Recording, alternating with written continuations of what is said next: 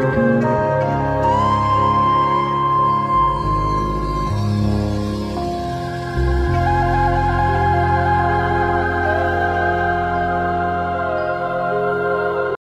bienvenidos una vez más a este espacio llamado Viviendo en Magia. Yo soy Omar. Muchas gracias por estar otra semana más aquí en este espacio. O si tú me estás escuchando, viendo y te estás echando un maratón de Viviendo en Magia, pues gracias. Gracias por escuchar más de un episodio. Eh, el día de hoy vamos a hablar acerca de un tema que es importante. Pero yo sé que siempre digo esto acerca de todos los temas, así es que creo que ya lo tengo que dejar de decir porque todos los temas son importantes, por eso, por eso se hablan aquí en Viviendo en Magia. Pero el día de hoy vamos a hablar acerca de un tema que, bueno, es, es muy importante para mí, por así decirlo. Yo creo que por eso lo veo así. Eh, clave y que, eh, pues yo creo que ya todos ubicamos esta palabra en específico que es arquetipos. Eh, entonces, hoy vamos a hablar acerca de los arquetipos divinos. Eh, que como pueden ver hay una connotación especial, ¿no? No nada más son arquetipos. Entonces, bueno, pues quédense para ver qué, qué diferencia puede haber entre, entre los arquetipos normales, si habrá arquetipos normales, si hay arquetipos especiales o qué onda. Bien, iniciemos.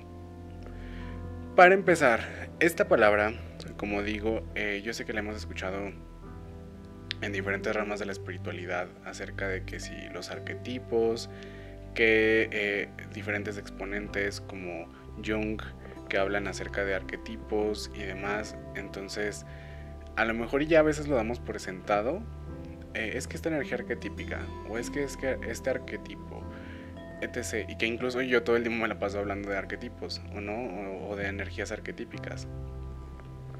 Pero ¿qué es esto? Eh, bueno, para los que no sepan, arquetipo, eh, específicamente hablando como en, en esto de la espiritualidad y magia, se refiere a situaciones, energías, personas, cosas, energías, para englobar todo. Energías que se repiten. O sea, que es una cosa aquí y acá se repite lo mismo y acá se repite lo mismo y acá se repite lo mismo. Eh, son como copias, por así decirlo, como clones que vienen de un pues de un de una misma cosa, por así decir, de un molde. Entonces es como cuando no sé, eh, no sé, no sé, no sé, cuando creamos figuras, es que no soy no soy alfarero o algo así, pero cuando hacemos un molde tal vez de, de espuma o de goma o no sé qué se hagan los moldes con los que a veces se hacen figuras de, de, cemento, de barro, de grava o no sé. Entonces tenemos esta figura, ¿no? Y le ponemos como este, esta mezcla que se va a endurecer y al entrar a esta figura, pues evidentemente ya después de un tiempo se seca, abres la figura o el molde y sale una figura, ¿no? Y luego pones, haces el mismo procedimiento y sale otra copia. A eso voy. Son copias que vienen de un mismo molde, que es este arquetipo específico energético, que es tiene una configuración especial, evidentemente. Eh, por ende, todos los arquetipos eh, pues son diferentes, ¿no? Y para que me entiendan un poco mejor acerca de cómo funcionan estos arquetipos, que muchas veces, incluso, de hecho, los arquetipos son un tema que se relaciona con otro que son los patrones. Porque los, los patrones también son arquetipos, cosas que se repiten. Pero bueno, para que me entiendan un poquito más acerca de eh, qué es esto de los arquetipos, eh, no solamente en la espiritualidad, magia lo vemos, no, sino en todos lados, en todas las cosas, en toda la existencia, en todo lo que ustedes quieran hay arquetipos. Eh, los más obvios pues son los que tenemos casi inmediatamente que yo sé que van a ubicar. Por ejemplo, en la familia. En la familia todos conocemos el arquetipo de la abuela ¿no? La casa de la abuela cuando vas a, visitar a tu abuela y que te llena de comida. Y es como, ah, ya comiste, ay, a ver qué te preparo, yo te hago tu comida favorita y mira que hay más, y acá hay un postre y acá hay esto, ¿saben? Ahora, justamente yo sé que no todos ustedes tienen este tipo de abuelita o que han tenido interacción con este tipo de abuelita, ¿no?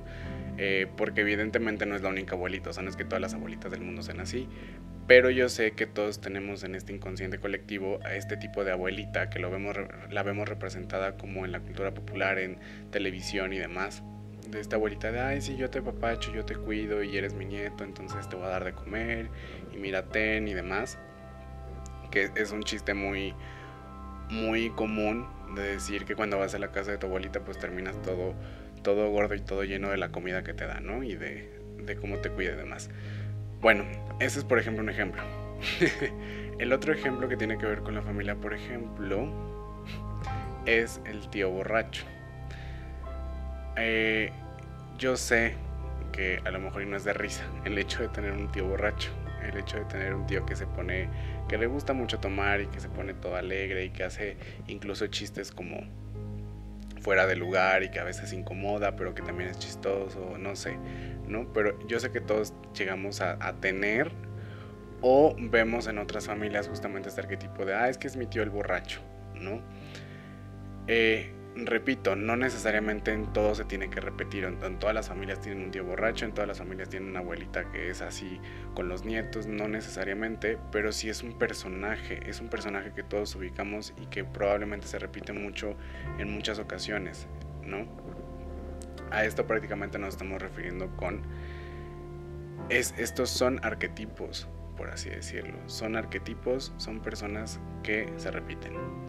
Bien, entonces creo que hasta aquí es muy claro, muy obvio esto de los arquetipos, espero que lo hayan entendido, más o menos a qué nos referimos con un arquetipo. Ahora vamos con esto de y los arquetipos divinos a qué se refieren. Justamente tiene esta connotación de divino y se refiere a todo lo que nosotros eh, llamamos divino ¿no? A que al final es una palabra subjetiva porque todas las personas van a, van a llamar divino a diferentes cosas. La mayoría de las personas van a decir, bueno, es que nos referimos a la divinidad, a Dios, a cierto Dios, etc., ¿no? Pero para otras personas a lo mejor y divino va a ser la naturaleza, divino van a ser los animales, divino va a ser incluso las personas, o sea, ¿ven a lo que me refiero? Pero en este caso para explicarlo un poquito mejor, vamos a referirnos más a todos estos seres que eh, llamamos divinos, ya sea desde estos maestros, ascendidos, dioses, ángeles, titanes, lo que ustedes quieran, ¿no? En esta mitología, seres mitológicos, etc, etc, etc. Pero bueno, para explicar esto, estos arquetipos divinos, a como yo lo veo, se pueden dividir en dos. Es una forma de verlo, no estoy diciendo que sea así, ¿vale?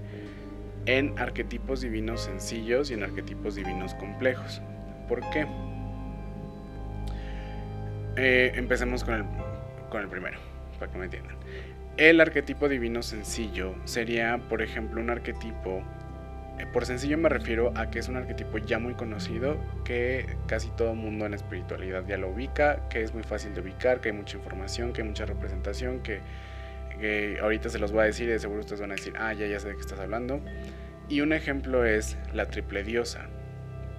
La triple diosa que está, que es un arquetipo, o sea, triple diosa, diosa triple, una diosa, sí, una diosa, o esta energía de la diosa dividida en tres partes, por eso es triple, ¿no?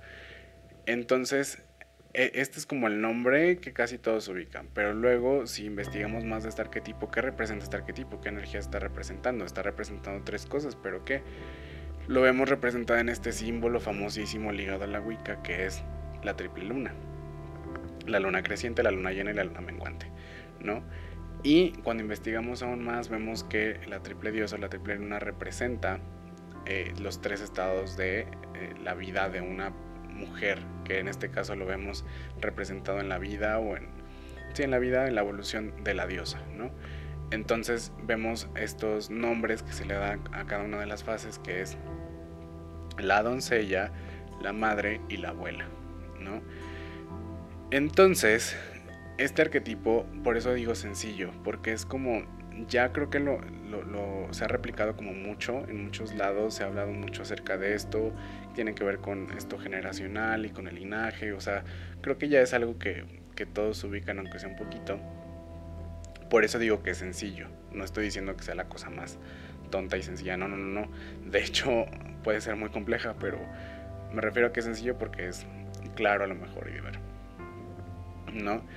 Pero existen estos arquetipos que yo llamo complejos Pero digo complejos porque aún no son tan explorados, porque aún no son tan de dominio popular, porque sobre todo porque estos complejos representan todo este abanico de arquetipos que existen y que evidentemente son un poco más difíciles de entender porque no estamos tan relacionados o acostumbrados a verlos, a explorarlos, a platicarlos, etc, etc, etc, ¿no? Entonces, por ejemplo, eh, el primer ejemplo es los dioses que son relacionados o estos seres o esencias que son relacionadas con el nombre que es Buen Padre. No sé si ustedes lo han escuchado. Eh, en estas tradiciones como europeas, en diferentes chamanismos europeos, es una palabra que es un, pues, un arquetipo que se llega a hablar mucho, sí, una palabra que se llega a usar mucho. Y eh, este arquetipo del buen padre representa a la cabeza del panteón, a quien mandan el panteón. Por el panteón estamos refiriendo pues toda esta, este, a, todas estas tradiciones y religiones y demás ramas de la espiritualidad politeístas que tienen más de una deidad. No como el panteón griego, por ejemplo, que es el más famoso. Entonces, en, este, en estos panteones hay una persona que es como el jefe, el comandante, quien manda, quien da las órdenes, ¿no? El que está por encima de todos y dice que se hace y que no. Entonces, en este caso, por ejemplo, cuando escuchamos buen padre, pues inmediatamente pensamos en, pues en el padre, ¿no? Se refiere como un padre, el padre de todos, el padre de todo, qué onda, qué show.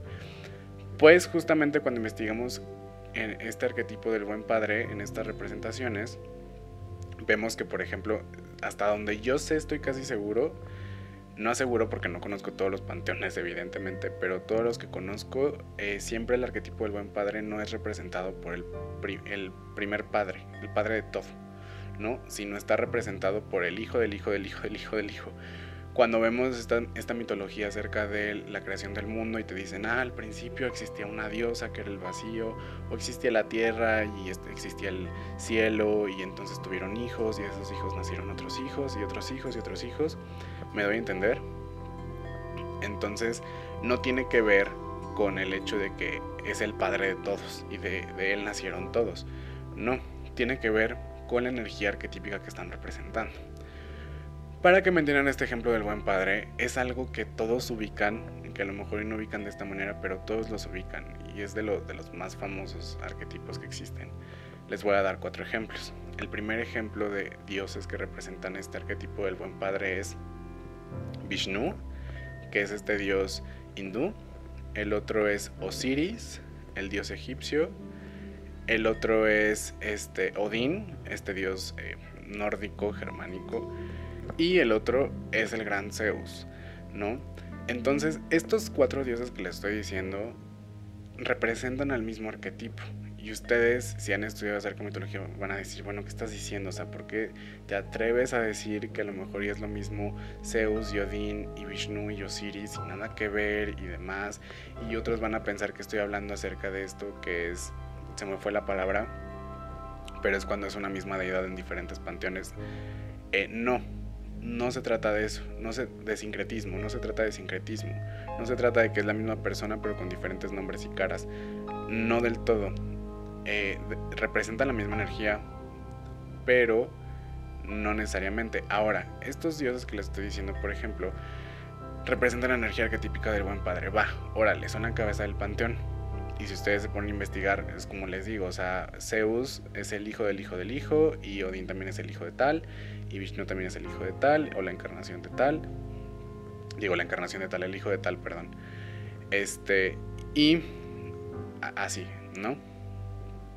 Eh, pero, por ejemplo, uno, uno de estos dioses, no les voy a decir quién, pero uno de estos cuatro dioses, a pesar de que es el buen padre, es una energía diferente a los otros tres dioses.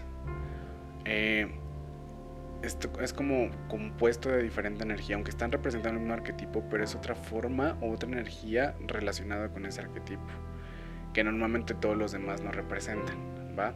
Ok, uno. Luego todavía nos quedan tres. De esos tres, eh, uno representa la esencia pura del arquetipo del buen padre, ¿no? Como el total, o sea, el mero mero, por así decirlo, o sea, el que representa todo, todo lo que habla acerca de ese arquetipo del buen padre.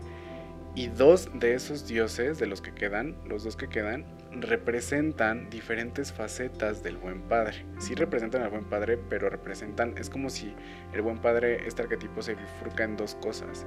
Entonces uno representa a la derecha y otro representa a la izquierda, pero están representando el mismo, o sea, diferentes partes del mismo. Y es por eso que le llamo complejo, porque eh, en, este, en estos complejos justamente puede haber variaciones en todos los demás arquetipos que no son a lo mejor y tan sencillos o fáciles de explicar, o eh, uno más uno es dos y ya, o sea, hay variaciones casi en todos los demás y todas las representaciones pueden ser diferentes. Ahorita vamos a ir al final de eso, ¿no? Al final te vamos a explicar esto de la diferencia de variaciones y demás. Pero ya ven cómo no es tan sencillo y ustedes dijeron que no entendí nada, pues exacto, exacto, es, es un poco más complejo. Luego tenemos este arquetipo, evidentemente si tenemos un buen padre tenemos a la diosa madre y la diosa madre también es un arquetipo muy famoso en esto de la espiritualidad y evidentemente, bueno no sé si es evidente, pero es representada por eh, los consortes, como se les dice, o las esposas de estos dioses padre que en este caso evidentemente es Lakshmi, es Hera, es Isis y es Friga. Este, y estas diosas madres al final representan lo mismo. Si se ponen a pensar, hay un común denominador entre estas diosas, específicamente entre tres específicas. Hay otra que la relacionan con otro tipo de energía, pero es lo que les digo. Es que no necesariamente son copias exactas tienen muchas cosas que la relacionan. Entre, entre sí, tres de estas son como muy obvias. Pero una es como, pero esta no, encaja, pero al final es otra, otra visión del arquetipo, otro pedazo del arquetipo. Es, es complejo, ¿no? Pero al final están representando las diosas madres, las madres del panteón, a las, a las matriarcas, a las que mandan, ¿no? A las que están en este poder. Ese es otro de los famosos. Pero, por ejemplo, otro arquetipo famoso conocemos en esto de los, de los panteones y demás, pues es las deidades del amor, ¿no? Entonces, por ejemplo, ¿qué pasaría si yo les dijera que la misma energía por la que eh, representa Afrodita, la diosa del amor, es la misma energía que representa eh, la misma energía, que se me fue la, la palabra, perdón, que Afrodita es la misma energía que representa María Magdalena, por ejemplo, y ustedes van a decir que, pero no es nada que ver, pero si María Magdalena tiene esta historia, pero si esto, pero si el otro, es el mismo arquetipo. Pero, por ejemplo, astrológicamente, eh, relacionando esto de los arquetipos, podemos ver que Venus, al ser el arquetipo de la diosa del amor, este, también se divide en dos, por ejemplo, que es Tauro y que es Libra.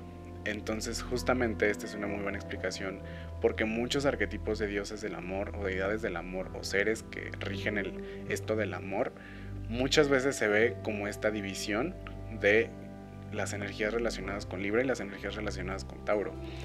Entonces ahí vemos como otra bifurcación y otras variables y demás.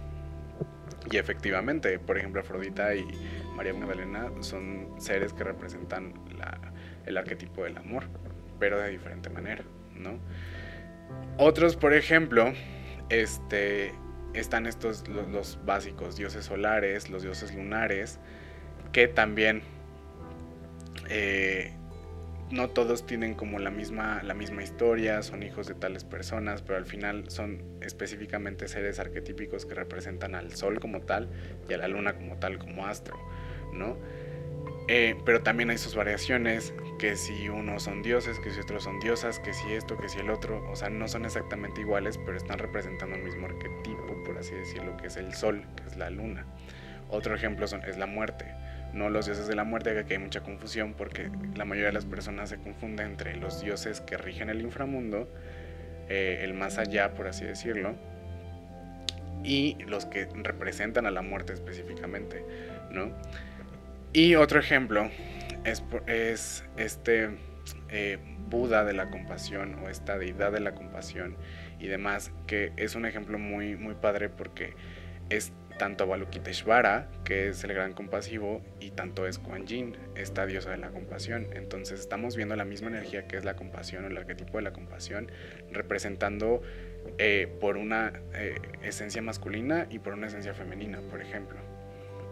Y así, o sea, me puedo hablar, aventar horas y horas hablando de arquetipos, de arquetipos diferentes. Eh, ah, y había otro arquetipo que se me olvidó decir acerca de, este, es muy importante, acerca del, eh, ay, se me fue la palabra, del antihéroe, que el antihéroe es un personaje que está relacionado evidentemente con los superhéroes, pero el antihéroe, eh, el antihéroe es todo un arquetipo y también se ve mucho en el arquetipo divino. El más famoso que todo el mundo hoy en día ama es a Loki. Loki es el arquetipo del antihéroe en su panteón y eh, para que investiguen y se queden con la espinita, el antihéroe está relacionado con la letra beta del alfabetón. Entonces es lo único que voy a decir hasta ahí. Pero bueno, ya me entendieron un poquito acerca de estos arquetipos que a lo mejor no son tan, tan sencillos de entender y que tienen muchas variaciones y demás. Vamos a la última parte que es, y bueno, ¿por qué es tan importante hablar de arquetipos? ¿No? O sea, ¿y para qué es todo este relajo y para qué? ¿Para qué me meto en tantos rollos? Dos cosas. La primera es la representación. La representación es bien importante en todo momento porque no me importa quién seas, no me importa de qué rama de la espiritualidad seas, no me importa en qué creas, no importa nada. O sea, dentro de nosotros, en la humanidad, por la situación en la que estamos pasando, siempre va a haber un impulso de saber o de, de decir, ah, esto soy yo, de encontrar algo que digas, esto soy yo, esto me representa, esto, esto es igual a mí, esto, esta necesidad de encontrarnos, ¿no? Que entre comillas no está mal, ni está bien, o sea, no, pero está ahí, ¿no? Entonces, evidentemente la representación pues ayuda a poder tener referencias y poder encontrar estos arquetipos que digan, ah, esto también existe. ¿Y por qué es tan importante? Porque hoy en día 2021 con toda esta energía de Acuario y con todo esto específicamente del género que ya va más allá de que ya está afectando a toda la sociedad, que, involucra evidentemente a toda la sociedad con esto de los géneros no binarios y de diferentes este, sexualidades y demás. Entonces, evidentemente, eh, la molestia de muchas personas, por ejemplo, con esta energía tan uraniana es como de, es que yo no me siento masculino, ¿no? Es que yo no me siento femenina, es que yo siento que soy muy femenino, yo siento que soy muy masculina, yo siento que esto y que el otro, pero evidentemente de qué parámetros se están partiendo, porque gracias a la sociedad que ha estructurado eh, hoy en día lo que se supone que debería de ser femenino y masculino, pues es, o sea, un arquetipo bien pobre, o sea, muy, muy, muy básico, muy delimitado, muy, muy cerrado. ¿no? Y al final yo soy la primera persona en decirles que todo se divide en masculinidad y feminidad y todo se divide en luz y oscuridad. Y también soy la primera persona en decir que es bien difícil que exista algo en la existencia que sea completamente masculino y completamente femenino, que algo sea completamente luz y algo completamente oscuridad. Es bien difícil eh, poder ver esto. Entonces, el hecho de ver estas representaciones es decir, ah, esto también es masculinidad, ah, esto también es feminidad, ah, esto también es luz, esto también es oscuridad, esto también es esto y esto y esto y esto y esto, ¿no? Y entonces empiezas a ver realmente el abanico que existe en la existencia, por valga la redundancia, que está en la existencia, que existe y dejar de decir, ah, es que nada más esto es femenino y esto es masculino y entonces ya soy femenina y ya soy masculina. Y eso lo he visto en muchísimas personas y sobre todo mujeres que dicen, es que me preocupa porque no me siento femenina. A ver, pero según tú, ¿qué es feminidad? ¿no? Si tú ya conoces todo el extenso abanico de feminidad y lo que es y aún así dices no eres femenina, bueno, te la creo. Pero si nada te estás basando en lo que te dice la sociedad y lo que te enseñaron y, y lo que has experimentado en tu encarnación, pues no, ¿no? Entonces, este, para empezar, por eso es importante ver todo esto de los arquetipos divinos. Porque aquí está el gran arco iris, el gran abanico de representaciones arquetípicas que te enseñan que existen, ¿no? Y otra de las cosas más importantes es la solución a procesos. En todo esto de la mitología y de estos seres, todas estas historias y esta, todo este folclore y demás, que tienen estos arquetipos divinos, siempre hay interacción con otros arquetipos, son arquetipos interactuando con arquetipos. Entonces el hecho de investigar, de ver cómo estos arquetipos funcionan entre sí, eh, lo podemos llevar como otros procesos que estamos viviendo. El hecho de eh, ver en estas mitologías, en estas historias, que si tal se peleó con tal y tal ganó, entonces qué arquetipo está eh, fungiendo esta, este ser, cuál arquetipo es este, cuál ganó, por qué ganó, en qué situación ganó, y si yo estoy viviendo una situación parecida con estas dos mismas energías arquetípicas y quiero que una energía gane, entonces esto me está diciendo qué tengo que hacer para que esta energía gane, ¿no? O sea, es un ejemplo muy vago, pero eh, de hecho ese es el principal motivo del por cual existe la mitología. Eh, estos procesos, todos estos arquetipos ya están como entre comillas resueltos en estas historias y son, los mismas, son las mismas energías arquetípicas que vivimos todo el tiempo, que si en el trabajo, que si con los jefes, que si con el gobierno, con la ley, en el amor, etc, etc, etc, ¿no? Entonces encontrar la representación y decir, ah, esto es igual a esto que estoy viviendo, entonces aquí qué pasó, ah, y aquí entonces ya sé cómo resolverlo, o ya sé cómo sanarlo, o ya sé cómo trabajarlo, o ya sé qué va a pasar o qué puede pasar, ¿no? Y pues prácticamente eso es todo lo que les quería decir acerca de arquetipos. Es un tema bastante extenso, pero investiguen, lean mucho, no solamente en toda esta mitología y seres mitológicos y demás, sino eh, en todo. Recuerden que la espiritualidad es todo. Evidentemente también tengo que decir que la psicología, evidentemente al ser parte de la existencia, pues es también espiritualidad y magia. Entonces, en la psicología, por ejemplo, se ven muchísimo todos estos arquetipos eh, en personas. Entonces, es bien importante eh, estudiar muchísimo y ver estas representaciones. Y pues bueno, muchísimas gracias por haber estado aquí una vez más. Espero que les haya gustado, que vayan a investigar mucho y nos vemos en el siguiente tema. Chao.